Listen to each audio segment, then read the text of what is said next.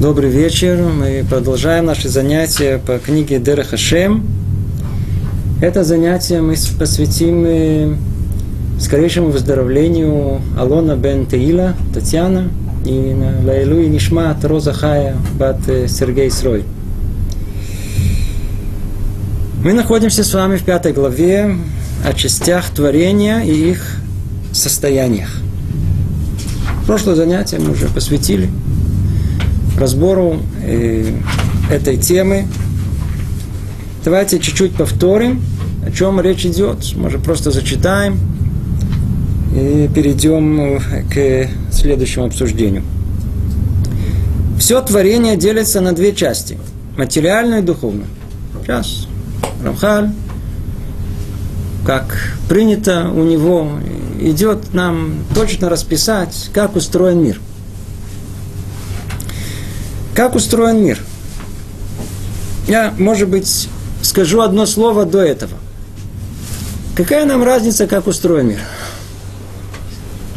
От этого у нас что, зарплату повысят? Или с женой перестанем ссориться? Что это нам дает? В принципе, надо знать, что э, для простых людей действительно не нужно это, казалось бы, знать. Но тем не менее, Рамхаль, он э, описывает это, описывает до всех подробностей. Для чего? Если не было бы для чего бы, то он это бы и не делал. Это как некое вступление, что когда ему придется объяснить нам точно и конкретно роль нашу в этом мире, то это будет гораздо легче сделать, если мы будем знать ясную структуру этого мира. Если мы понимаем, где мы живем, в каком месте мы находимся, и с ней знать, что от нас требуется. Согласно тому, что нам повелевает, должны понять, где мы, где, согласно тому, где мы находимся. Итак, все творение вокруг нас делится на две части, материальную и духовную. Это самое первое, первое деление, которое есть. Как мы видим, тут не входит ни в какие ни споры, ни доказательства, есть духовное, а нет духовное. Это принимается за неоспоримый факт. И мы тоже последуем этому пути и не будем заниматься никакими бесполезными доказательствами того, что и так очевидно. Материальное – это то, что ощутимо нашими органами чувств. То есть он не говорит о том, что материальное – это некое э, объективно существующая реальность. Он говорит о том, что материальное – это то, что воспринимает наши пять органов чувств. И, на этом достаточно того, что мы сказали. Оно разделяется, это материальное, на высшие и низшие. Выше – это небесный фактор, а именно небесные сферы, их светила, астрономия. Низшее – это все, что находится в пространстве э, низшей сферы, а именно земля, воздух, вода и все и ощущаемые тела, содержащие в них, то есть все, что находится тут на Земле и в атмосфере. Это материально. Человек может это видеть, слышать, щупать, пробовать на вкус. Пять органов чувств, то, что э, помогает ему воспринять этот материальный мир. Теперь. А есть мир духовный. Духовный – это не телесные создания, не ощутимые нашими органами чувств. Они, в свою очередь, разделяются на две категории. То есть дальше мы входим уже в тему мира духовного. Мы не знаем, что там. Пять органов чувств нам не помогает выявить, что этот мир есть. И дальше он скажет, откуда мы сейчас это все будем знать, но он уже тут уже нам вначале просто четко, ясно формулирует. Э, есть духовный мир, и он, в свою очередь, разделяется на две категории. На души и на трансцендентные сущности. Невдалим называется. Э, по-видимому, действительно, это очень существенное различие есть. Есть души, это одно, и есть эти сущности э, трансцендентные. Дальше о них сейчас, по-видимому, он сейчас нам определит, что имеется в виду. Снова, души, что такое души? Души – вид духовных созданий, которым предопределено войти в тело, ограничиться внутри него, связаться с ним сильной связью, выполнить в нем различные действия в разные моменты времени, это наша душа. это самая душа, которую мы ощущаем, та, которая говорит, та, которая в конечном итоге воспринимает, это та, которая э, вошла в тело, ограничилась в нем, связалась с ним, перемешалась с ним, стала единым целым, для того, чтобы выполнять различные действия, разные моменты времени, которые исходят из него и которые Творец нам э, повелевает. Это душа. Душа, она спрятана, она не видна. Это теперь трансцендентные сущности. Что это такое? Вид духовных созданий, не предназначенных для вхождения в тело. То есть духовность это не только э, человеческая душа, но то, что и вне души. Есть целый колоссальный огромный мир, он тоже в первую очередь состоит из э, части духовной. Это не предназначено для вхождения в тело. Все, что не входит в тело, то есть вот эти сущности, они вдали, трансцендентные, они делятся на две категории. Одно называется силы, это кохот. И в мире, в принципе, ничего, кроме этих сил, нет. Есть другое название, называется сферот. Это, именно это имеется в виду, мы сейчас пока это объяснять не будем. Э, это есть единственные силы, которые есть в мире. А вторые, есть еще дополнительные творения, называют их ангелы – Малах. То есть, снова я напомню, что не имеется в виду ангел в той ассоциации, которая есть у выходца из бывшего Советского Союза э, с крылышками, с ангелочками. То есть не это совершенно имеется в виду, понятие, оно крайне э, абстрактное. Э, единственное, что выражается сущностью под словом «малах». «Малах» – это посланник. Дальше мы чуть подробнее об этом тоже скажем.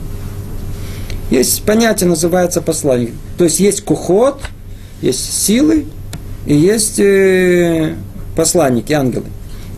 Теперь ангелы тоже подразделяются на различные многочисленные уровни. И у них есть естественные законы, согласно их уровню и ступени. Так что на самом деле мы можем называть их различными видами одного класса, класса ангелов. Стан ангелов. Ну, говорили, наш мир, мир, мир, мир истины – это мир духовный. Там есть, э, говорят наши мудрецы, четыре качества, которые как бы отличаются один от другого, условно называют четыре мира. Так вот, в каждом из этих миров присущи свои ангелы, свои конкретные посланники, которые выполняют совершенно другие роли. И пока ограничивается Рамхаль общими понятиями, и мы тоже не будем ходить в никакие детали. Однако существует один вид созданий, который как бы промежуточен между духовными и материальными. То есть мы сейчас перечислили мир материальный, как бы одна крайность, и мир духовный другая. И оказывается, есть что-то посередине. Кстати говоря, этот принцип посередине всегда и везде существует. Так вот, есть что-то между духовными и материальными. Что это? Эти создания не ощутимы нашими органами чувств и не ограничены границами ощущаемой материи, ее законами. И с этой стороны можно условно их, э, э, условно назвать их духовными. Но их сущность отлична от сущности ангелов, хотя они и подобны и в каких-то аспектах ангелам. У этих созданий есть свои частные законы, особые границы, согласно их истинной сущности. Этот род называется родом демонов, то, что называют шедим, и, и они тоже делятся на отдельные виды и так далее, и так далее, и так далее. Это то, о чем мы говорили с вами в прошлый раз. Естественно, что наибольший интерес вызывает сюда э, реальность этих шедим, что за демоны, или там их по-другому по-русски называют, о чем речь идет. То есть, когда человек это слышит, он говорит, а что это верно? Верно. Но только не в том понимании, которое мы вам рисовали, не в том понимании детском, которое, как правило, у нас было. И некая реальность, которая и Творец породил для определенной цели, и она существовала в, в более явном виде в прошлом. В наше время нам этого достаточно знать, что она не существует в явной форме, поэтому и обсуждать об этом смысла особенно нет. Это то, о чем мы говорили с вами на прошлом занятии.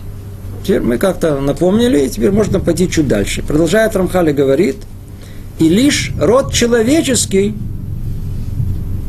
отличен и отделен быть сложенным из двух совершенно различных частей творения, высшей души и низменного тела, чего мы не находим э, ни в каком другом создании. Все, что было сказано до этого, только было сказано, чтобы мы могли понять и оценить, э, а что есть человек. Человек сильно отличается от всего, что есть в мире. В мире или есть сущности материальные, как мы сказали, или есть э, совершенно духовные. Есть там что-то перемешано половину на половину шедим. Но человек, он сотворен с двух крайностей, с двух противоположностей. И вот это э, творение, оно одно единственное, которое устроено именно таким образом. Мы знаем, что человек, его мы называем Адам. Адам от слова Адама. Адама – это земля, как э, символ самого материального, что есть в этом мире. А с другой стороны, это тот же корень слов Адаме, Адаме Эльон, который может быть подобен Всевышнему абсолютной духовности. В человеке действительно заключены две эти противоположные силы. С одной стороны материальность, а с другой стороны духовность этого мира. Продолжает Рамхали говорит, здесь нужно быть осторожным, чтобы не ошибиться и не подумать, что животные подобны в этом отношении людям. Ибо душа животного – ничто иное, как материальный объект из самых тонких материальностей. Животная душа есть также и у человека в его животном аспекте. Чем тут речь идет? Что э, э, хочет нас Рамхаль предупредить? В чем? Говорит, осторожно мы могли бы подумать, по-видимому, есть кто так думает, что животные в каком-то смысле подобны человеку. Ну, пойдем в зоопарк. Во-первых, можно найти там животных, которые ходят тоже на двух ногах. Есть хвост, правда. Они выглядят довольно-таки вполне, знаете, вполне смахивают. Да выглядит вполне близко, очень близко, очень близко да, да, к человеку. Более того, даже различают в них признаки какого-то разума, постоянно делается исследование, чтобы их обнаружить, и каждый раз что-то обнаруживают и публикуют. Обезьяны в основном э, характерны в том, что они способны копировать человека. Это качество написано, расписано хорошо в наших книгах.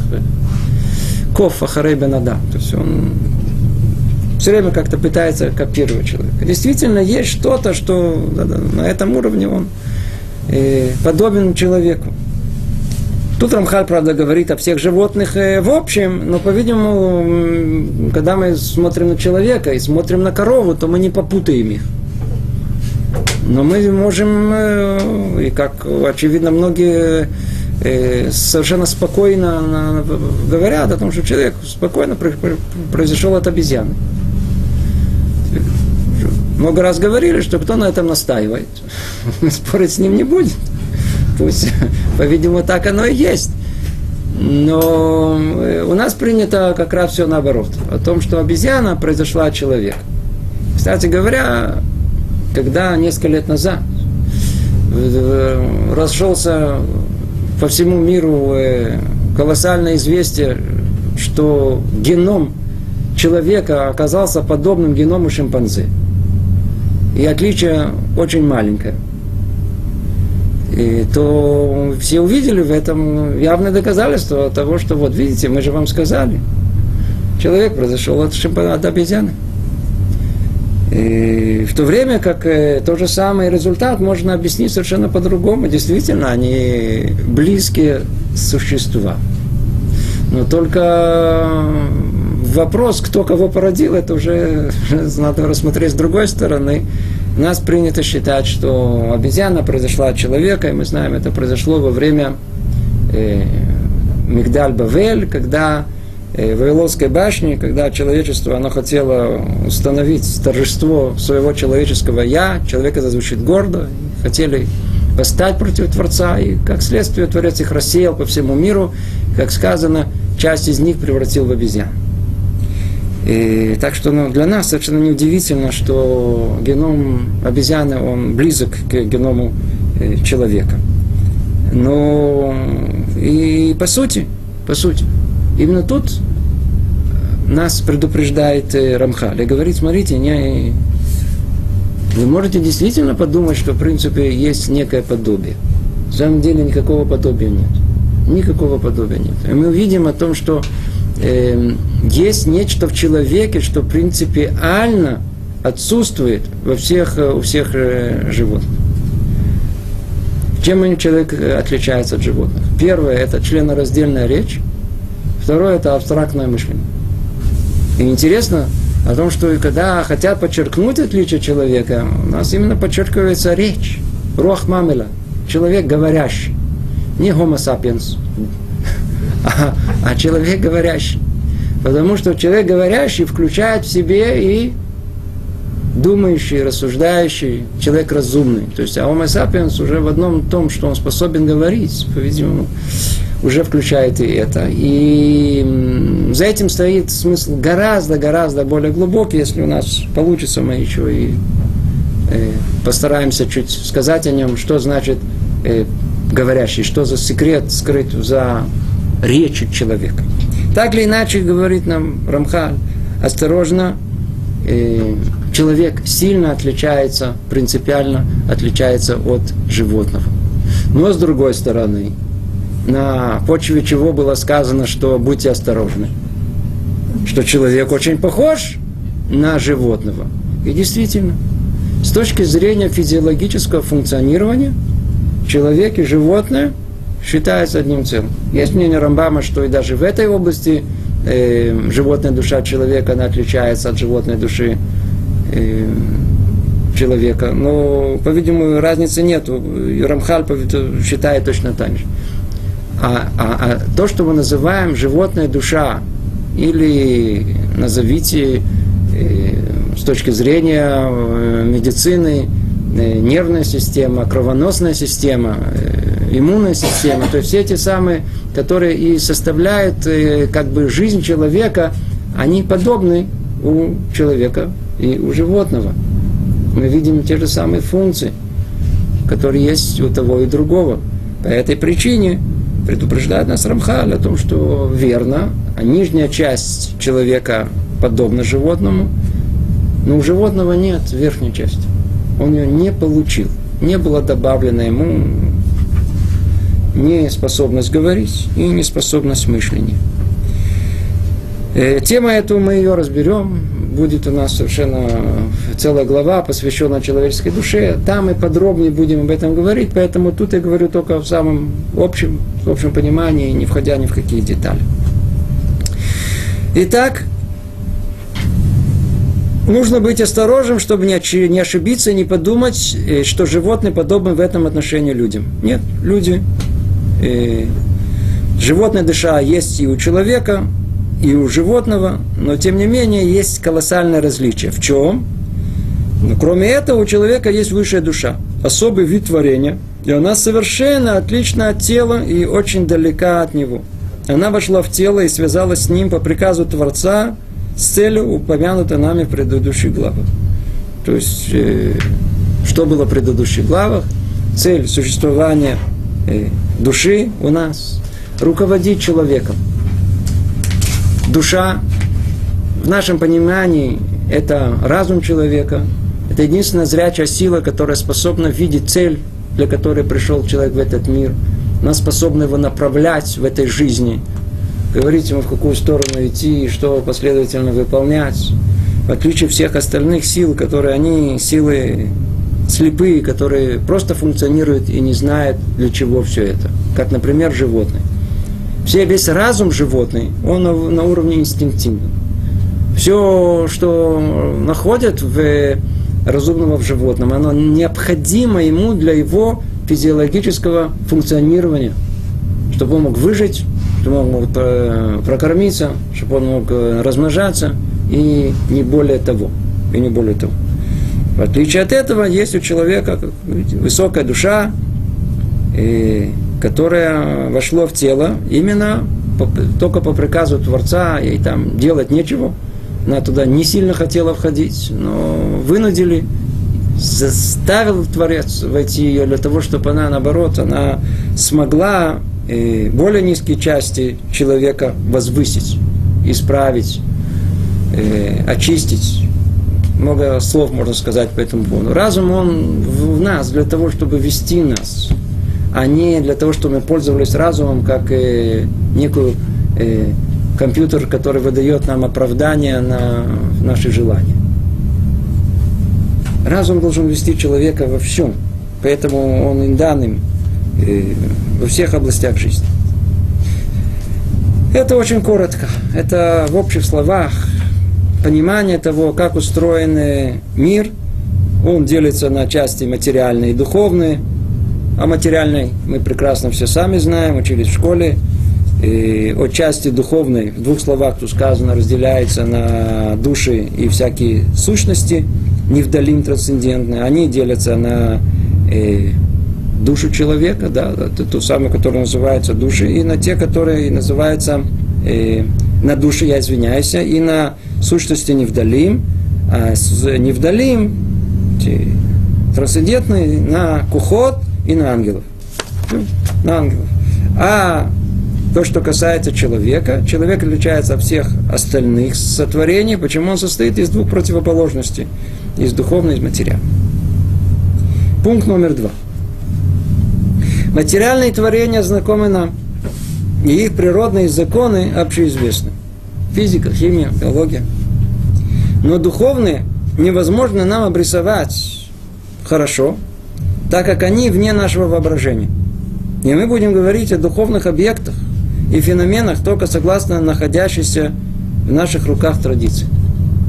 Вопрос тут он очень-очень принципиально интересный. Я, может, в двух словах тут остановлюсь. Мир материальный поддается исследованию. Любой человек рациональный, без всяком сомнении, он будет э, привержен э, знаниям, которые мы получаем от э, науки. Почему? Наука занимается объективным исследованием этого мира. Она проверяет, она исследует, она строит теории. Она эти теории может, могут, может э, проверить. Эти теории предсказывают определенные результаты. Все это проверяемо, это открыто всем людям. Мы можем все это... А знания эти, они, это что-то, что, за что мы можем держаться. Почему? Они некие, некая объективная реальность, которая вдруг проясняется в этом мире. Поэтому он и говорит, материальные творения знакомы нам, их можно исследовать, и природные законы общеизвестны. И это то, к чему мы можем э, относиться с уважением, по крайней мере, к части из них. Но мы знаем, что мир основной, мир, э, он духовный, он духовный.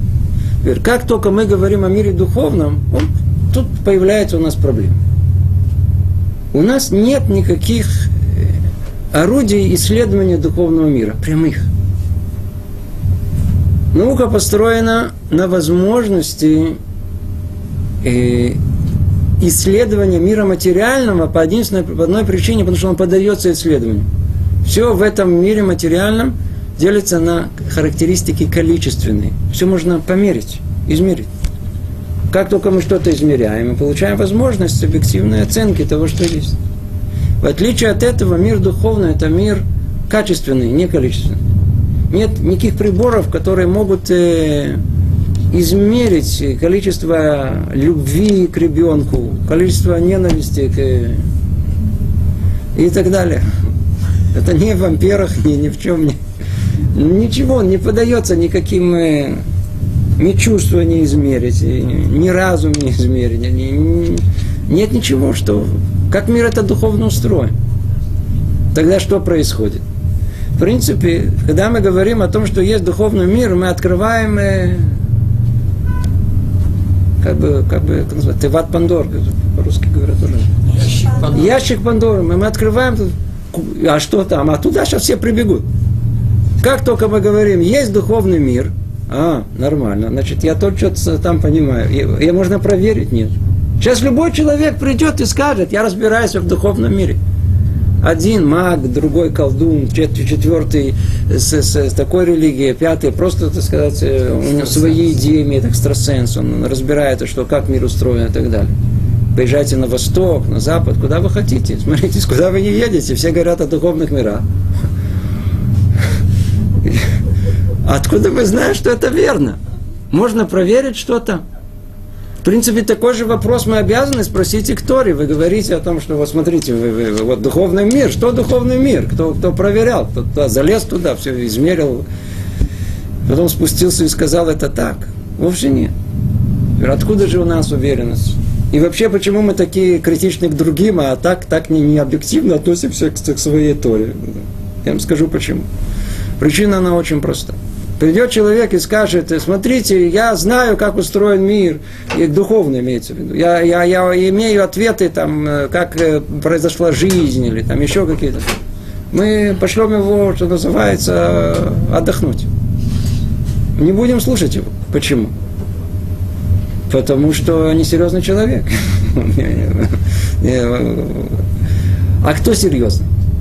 Я вам скажу, кто серьезный говорить о том, что мы не знаем, можно.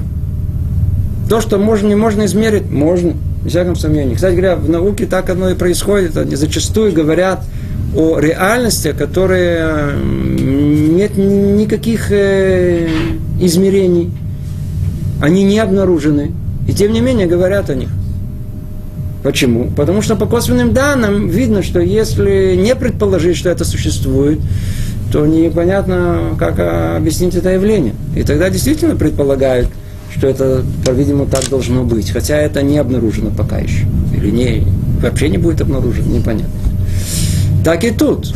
Есть мир духовный. Не всяком сомнении, э, по косвенным данным, есть тысячи косвенных данных вокруг, которые свидетельствуют о том, что есть духовный мир. Но как он устроен? Если придет некто и скажет, и опишет этот мир, и опишет его, в, э, по крайней мере, с тремя, с трех точек. Опишет его с трех точек. Первое.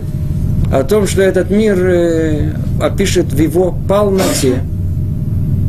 Не опишет одну какую-то функцию, не одно какое-то явление объяснить. Не, а он как только взялся на себя говорить, как устроен мир, если мы говорим, что он напрямую связан с миром материальным, значит, он должен описать все явления, которые есть в этом мире, включая мир э, материальный. Все. Включая э, развитие этого мира, включая его историю и так далее. То есть он должен описать все движущие силы, которые есть в этом мире. Если он не опишет, не с кем говорить, не, не следует с ним говорить. Несерьезно. Но это еще не все. Следующее, все, что он скажет, должно быть внутренне непротиворечиво. Так как речь идет о описании всего мира, всей его вселенной. Колоссальные описания. В всяком сомнении, должно быть э, постоянное согласование между всеми частями, чтобы все это было и э, существовало в одном единстве. И естественно, что не должно быть противоречия ни с чем, что есть в мире, который можно измерить с миром материальным, с законом мира материального. И третье, только тот, кто придет и скажет, что вот подобная система, она может и предсказывать историческое развитие, что будет, как будет. О, вот только к такой системе мы отнесемся серьезно. Почему? Потому что она замкнута. Она объясняет вся и все. И когда есть претензия на это, то, по крайней мере, мы, как люди рациональные, мы, по крайней мере, отнесемся к этому серьезно и будем это проверять. Не надо доверять, не надо верить. Хотя вера у нас это вещь очень-очень э, ценимая. Но для определенного рода, рода людей лучше все проверить. Вот это есть. Э, э, нужна, должна быть проверка. Так вот, иудаизм относится именно к той категории, которая утверждает о том, что у них есть знание о всем мире, обо всем, то есть о всех духовных корнях этого мира, который описывает все явления этого мира, без исключения. И знания эти не противоречивы, и они не противоречат ничему, что есть и в этом мире, а заодно они способны, как мы знаем из э, наших пророков, предвидеть ясно и четко, что должно произойти в этом мире. Это система полная, замкнутая, которая описывает духовный мир. И по этой причине мы и относимся к нашим знаниям э, с таким доверием. Естественно, после того, как мы долго и упорно это проверяли. А что такое долго и упорно проверяли? Это называется учеба. Надо идти учиться, как любое знание, надо идти и знать, хотя бы знать, о чем речь идет. Долго, упорно учить. Оно состоит из огромного количества составляющих, эти знания. Поэтому, когда говорят о духовном, то мы можем доверять только нашим еврейским авторитетным источникам. Если что-то не из этих источников, и это речь идет о духовном, мы не примем никогда. Как сказано у нас, хохма богоем таамин, мудрость э, у народов мира. Надо верить в этом материальном мире, все, чего они добились, а мы примем это в расчет. Но как только будут они говорить о духовном, не надо верить, откуда им это знать. Почему? Это их не выдумки, предположения, как тут сказано. То есть не на воображении это должно быть построено, а только на том, что мы получили из рук наших мудрецов, которые передали бережно, э, фанатично, оберегая формулировки, которые совершенно непонятные для непосвященных людей, которые кажутся им такими порой даже простыми, есть такие, знаете, сейчас люди же развитые, говорят, что по-детски вот говорят так и сяк, прочитайте, что написано в Торе, сейчас космология, там, астрофизика, а то смотрите, что написано, по-детски. Не понимая, что э, находится, что спрятано за каждым словом в Торе, что спрятано за каждым словом, когда мудрецы, огромное обсуждение в течение многих-многих э, месяцев, а то и лет, они прятали за двумя-тремя предложениями. Ну, я думаю, достаточно на эту тему. Э, о духовности, как говорит там Рамхаль, мы будем говорить не из воображения, а только из того, что находится в наших руках и передала нам традиция. Откуда это исходит традиция? Традиция это может исходить, как мы сказали, только от самого Творца, и не какая, никакой разум человека не способен охватить эту реальность. Эту традицию, эти знания передал Творец Мошера Бейну на горе Синай, и это как часть устной Торы, это передается до наших дней. На определенных этапах это было записано, было записано Рабишем Бар в книге, причем это крупицы того, что было в книге Зор и так далее. Это было развито на определенных этапах в более широкой форме, Аризелем и более поздними мудрецами. И эм, на это и намекает, кстати говоря, и Рамхаль тут. Итак, что там написано? Один из великих принципов, которыми мы обладаем, гласит, что всему, что есть в нижних мирах, соответствует наверху трансцендентной силы. Всякий предмет, извиняюсь, всякий объект и процесс в нижнем мире развивается, из этих сил и выходит из них в порядке цепной передачи, установленном высшей мудростью. Таким образом, эти силы есть корни нижних объектов, которые, в свою очередь, являются ветвями и порождением этих сил, и они связаны друг с другом, как звенья в цепи. Я надеюсь, ничего не понято. Теперь мы знаем о том, что Рамхаль своей невероятной Э, гениальностью, с которой мы знакомились в книге Мсилат и Шарим, которая внешне выглядит как, как книга по Мусару, на самом деле она полностью построена на внутренней части Торы на Кабале. Тут он в одном предложении, в нескольких предложениях говорит то, что написано в целых фолиантах.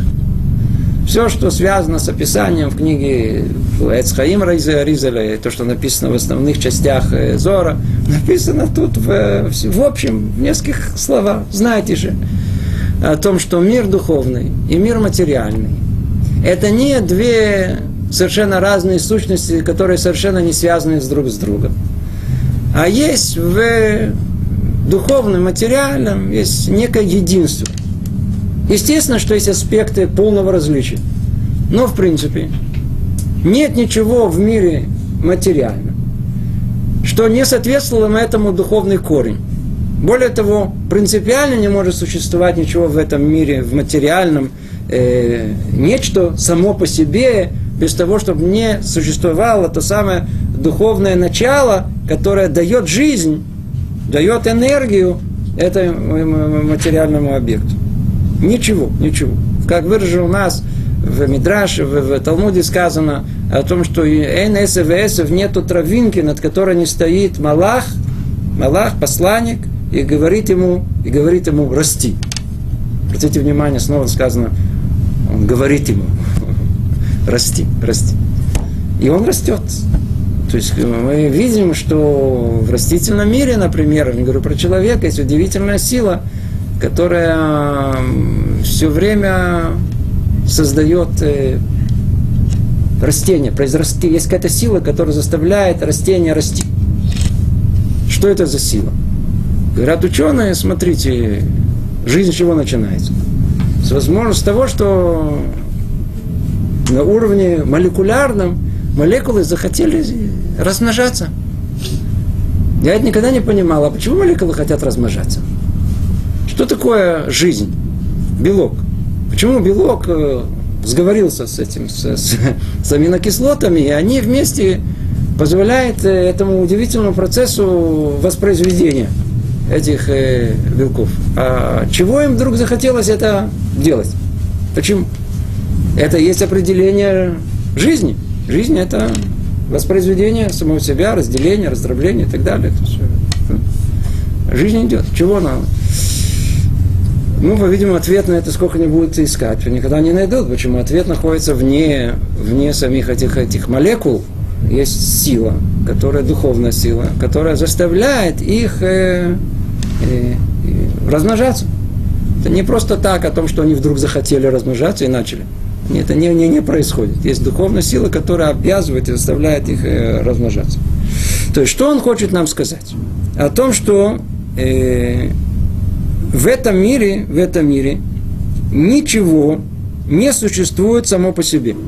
И эти знания, они принципиальны для понимания всего дальнейшего. Давайте в нескольких словах, может быть, я это расширю, чтобы это было ясно и понятно. Когда я говорю расширю, я, в принципе, нужно наоборот.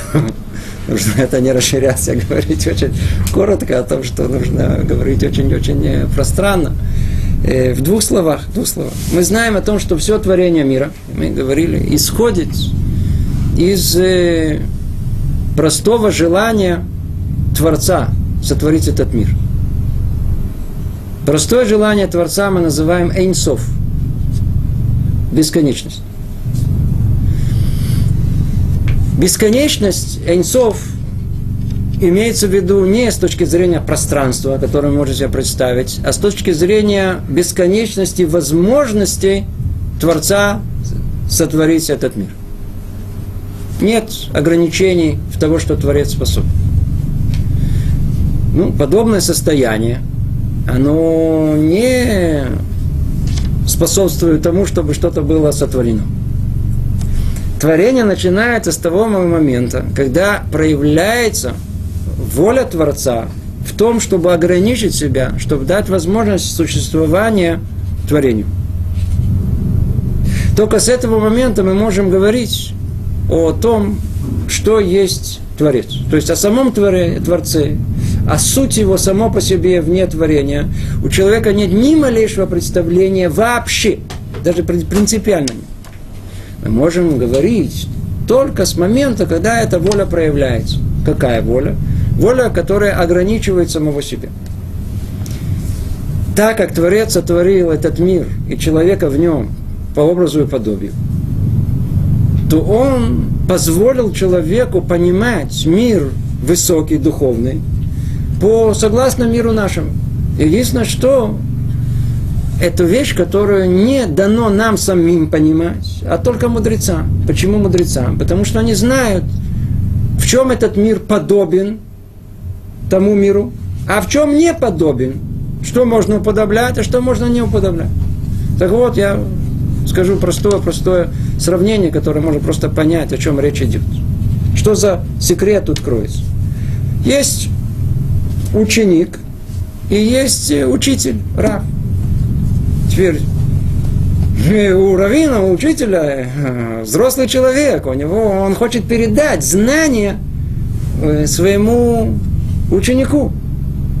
Естественно, что он может его окутать моментально всеми знаниями, которые только у него есть. Скажите, что-то воспримет э, ученик? Ничего. Вообще ничего. Что приходится делать? Приходится учителю И, кстати говоря, в скобках замечу, чем больше это у него получается, тем больше он учитель, уменьшить свои знания, то есть их прижать, сделать их э, как бы, принизить их на уровень знания ребенка. Адаптировать. Адаптировать их полностью к разуму ребенка, который способен это воспринять. Вместо того, чтобы говорить понятиями абстрактными, пользоваться чем-то, какой-то высокой терминологией, он начинает говорить какие-то простых примеров, образные примеры на уровне там, игры и так далее, для того, чтобы это стало доступным для ребенка. Ну скажите мне, умаляет ли это достоинство самого учителя? Вовсе нет. Наоборот, это восхваляет его. Как это называется на нашем языке? Называется цимцум. Что он сделал? Учитель ограничил свои безграничные возможности обучить своего ученика, а дал ему только то, что ему необходимо. В этом есть некое подобие, что Творец, он ограничил свои неограниченные возможности сам, для того, чтобы дать возможность появления творению э, в этом мире.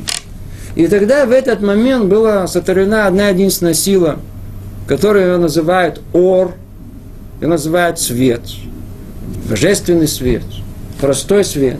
Это единственное, что было сотворено Ешми Айн, что называется, это было сотворено из ничего что-то. И из него впоследствии исходит и весь наш мир. Теперь, почему я должен был упомянуть этот ор? Я вам скажу, почему? Потому что э, слово ор, хотя мы тут же захотим его материализировать в наш простой, так сказать, э, свет, который тут есть, да, и есть в этом некое подобие, вне всяком сомнении, нам удобно им будет тоже пользоваться, чтобы понять, о чем речь идет. В мире действительно есть одно единственное, только свет Творца. Больше ничего нет. Единственное, что этот свет проявляется, как мы сказали, в ограниченной форме. Тот же самый свет, когда он проходит, как бы условно говоря, через определенные фильтры, он э, начинает проявлять себя совершенно по-другому. Сколько этих фильтров есть? Говорят наши мудрецы, есть 10. То есть получается, что то же самое воля Творца, она проявляется в этом мире, когда мы уже говорим о ограниченной воле, как бы в десяти проявлениях ограниченных, которые Творец может э, э, проявить в этом мире. Как их мы называем? Мы их называем сферот. Теперь слово сферот от слова миспар – то есть кицба, ограниченность и порядочность, миспар, цифра. А с другой стороны, от слова сапир. Сапир – это от слова свет, яркий свет, сапир, который ярко горит. То есть мы видим о том, что как в слове сфера, они находятся, эти две сути, и с одной стороны, это тот же самый свет необыкновенной яркости, это очень человеческим таким языком материальным я говорю, ну и а с другой стороны, у него есть мера. Так как Творец хотел сотворить в этом мире творение, в которых есть мера и граница. Поэтому и он творил этот мир ограниченными желаниями, в котором уже содержит в себе меру и границу. Меру и границу. Они называются сферу. Сферот этих десять. И кто знает секрет этих сферот, то есть их динамику, соотношение, он знает, каким образом мир устроен. Почему? Потому что по подобию этого все процессы, которые происходят с момента творения этого мира и до сегодняшнего дня, включая ежедневное наше функционирование, они идут по тем же самым принципам э, соотношения этих десяти сферот. Поэтому, как правило, это есть как бы основная учеба. Вокруг этого колоссальные знания, которые развиты во всем. Так или иначе, что нас тут интересует? Нас интересует о том, что тот самый свет, он доходит до нас не напрямую, а он проходит через всякие разные фильтры. И когда я упомянул 10, это только чтобы, знаете, чтобы, знаете, как рассказать о нашем мире. В нашем мире есть э, суша, и есть море, и есть горы. Это называется баклалут. Это называется в общем. В общем. А внутри там, внутри есть. В каждой сфере есть еще по 10. Там есть миры, и в каждом мире есть, есть колоссальная, колоссальная система, из которой исходит наш не менее колоссальный мир. То есть мы понимаем, что если наш мир во всем его многообразии невероятно существует, и он является порождением духовности, то та самая духовность, она не менее сложна, чем наш этот мир. И это то, что и тут э, прячется за этими несколькими предложениями, что это самый свет, который исходит от Творца, он проходит через эти ограничения. Потому что если бы он бы напрямую был бы, то что вам сказать? На что это подобно? Я надеюсь, каждый вас уже понимает. Смотрите, холодильник. Хорошо? Отлично. На как холодильник? На почему он работает? Откуда как он работает? Есть электричество, он подключен к электричеству. Сколько там? 220 вольт. Верно? Теперь откуда это электричество приходит? Со столба. Сколько там? Ну, я не разбираю, чуть побольше. Но где это, откуда все это приходит? Из подстанций. А почему нужно было городскую подстанцию? Потому что откуда она приходит? Она приходит из районной подстанции. Почему? Там посередине стоят то, что называется трансформаторы. А они откуда приходят? С электростанции. А электростанция, представим, сколько дает? Я не знаю, 10, я знаю, там 100 мегаватт. Давайте подключим теперь 100 мегаватт к, э, к холодильнику. Что вам сказать? Скорее всего, холод не даст, но где-то весь район сгорит. Почему? Потому что оно не, нет, нет соответствия, оно ничего не будет произведено, никакой сути. Не можно подать эту электростанцию на, на, на мой домашний прибор. Что мне нужно? Мне нужно по дороге поставить трансформаторы, трансформаторы, трансформаторы. На каком-то там для промышленности. Мне хватит больше такого там, второго трансформатора. А вот для бытового пользования мне нужно по дороге там еще несколько понятий. Точно так же и наш свет до нас доходит он все меньшими порциями, меньшими порциями. И разница между ними, между как бы сферой и сферой, она в каком смысле в количестве. Но скажите, это не то же самое электричество? То же самое электричество. То есть то же самое электричество, что там, которое существует в 100 мегаватт, оно доходит на, на, на, на, сюда, на, на, на, на, на, на не знаю, сколько там вольт, она доходит до, меня в очень ограниченном таком. Ну, теперь я могу пользоваться этим, теперь это можно уже принять, это можно уже воспринять. То есть, другими словами, это можно реализовать. Из этого уже выходит жизнь, а не ее отсутствие. То есть это уже позволяет нам чего-то, что-то, что-то уже сотворить. Это и есть само творение.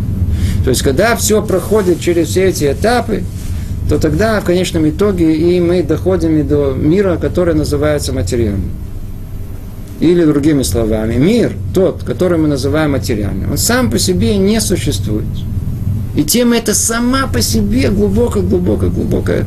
Может быть, у нас получится дать занятие не тут, а в другом месте, только на эту тему, чтобы понять, как устроен мир. Шла я. Фотоморган. В мире существует только одно единственное, так говорят мудрецы. Дибурашим, Барух Шамар Ваяула. Так сказано. Что переведем? Сказал Творец, и был сотворен мир. Ну, видим интересное сравнение снова о том, что не приписывают э, Творцу мысль или что, а интересную вещь. Оказывается, от само творение связано с чем? С разговором. Разговор – одно из самых удивительных вещей, которые есть. Это, есть, это некая реализация мысли, выхода э, идей в какую-то более конкретную форму, это последствием разговора. Как оно у нас есть у человека, у Творца это в своей непосредственной форме. В мире есть только свет. Его называют иногда, когда оно делится на 10 категорий, дебур. И это, в принципе, то, что было сотворено. Откройте Рамбан на Парашат Бариши. И он говорит о том, что шесть дней творения, которые были, каждый из этих дней, это, это было не что было сотворено в эти дни, а были сотворены эти дни. Первый день это был Хесед, второй день был Гвура и так далее, и так далее, и так далее. Так э, мир был сотворен посредством э, этих ограничений и этих сил. Тема эта, она колоссальна. Естественно, что если Творец ограничил себя, то по этому примеру уж мы точно должны ограничить себя. И мы и так сказали уже, может быть, даже больше, чем надо. И только давайте еще раз прочтем сам текст, чтобы от него далеко не уходить. Один из великих принципов, которыми мы обладаем, гласит, что всему, что есть в нижних мирах, соответствует наверху трансцендентной силы. Это то, что надо знать, то, что он хочет сказать.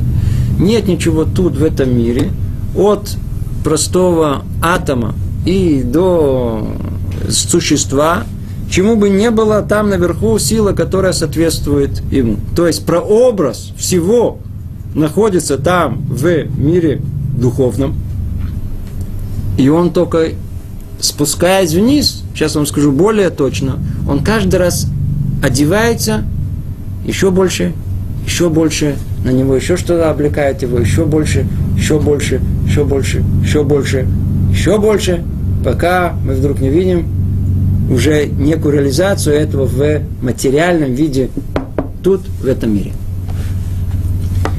Это то, что происходит э, в мире духовном. И там, и там. И все строится, как бы, то, что он говорит дальше. И всякий объект и процесс в нижнем мире развивается из этих сил. Объект и процесс. Обратите внимание, и объекты сами, они порождение этих этапов, и сами процессы происходят тоже по этим этапам. И выходит из них в порядке цепной передачи, установленной высшей мудрости. Причина следствия. Да? И вот это, то есть каждый раз то, что мы видим, у нее есть причина на предыдущем. Да? Причем, если в материальном мире мы видим, что есть э, причина а у нее есть следствие. Но они не обязательно связаны друг с другом. В мире духовном это не так. А причина, она находится в самом следствии. Она никуда не уходит. То, что сейчас говорю, не так просто это понять, но э, кто понимает, это объясняет очень-очень много. Причина находится в самом следствии. Итак, вся цепочка, она она, причина никуда не исчезает, они просто обрастают. Она, она, каждый раз меняется причина следствия, это все обрастает, обрастает, одевается все, все, все больше, больше, больше, и тогда и образует то материальное, которое мы видим. Это первое, что он хочет сказать. Таким образом, эти силы есть корни нижних объектов, которые, в свою очередь, являются ветвями, порождениями этих сил. То есть, это вся система очень нестандартная, не, очень-очень сложная, и они связаны друг с другом, как звенья в цепи. Ну, скажем, это то, что сказали, сказали, достаточно. Дальше.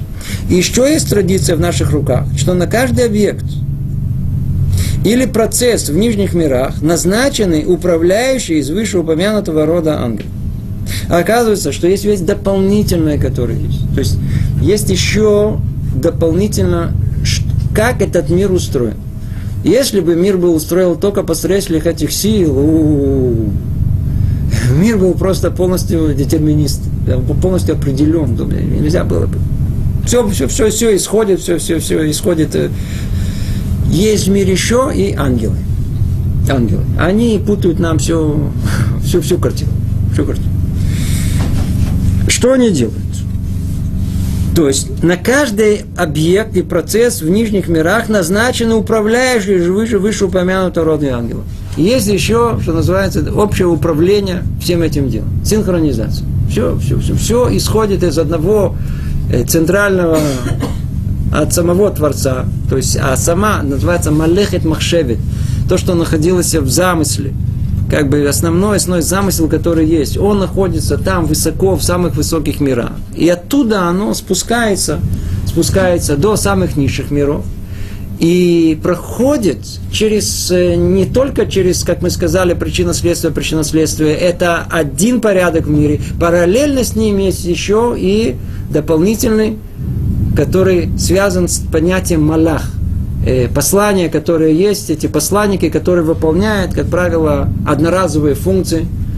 И они дополняют этот мир на, в одну общую систему, которая оно работает совершенно по другим законам. И о каким законам мы будем с вами говорить в следующем занятии, через одно, через одно, как раз, как раз эту тему этому мы с вами разовьем. Их обязанность, их обязанность, этих ангелов, поддерживать существование этого объекта или этого процесса в нижних мирах. Каждому по-своему и привносить в них изменения согласно высшему постановлению.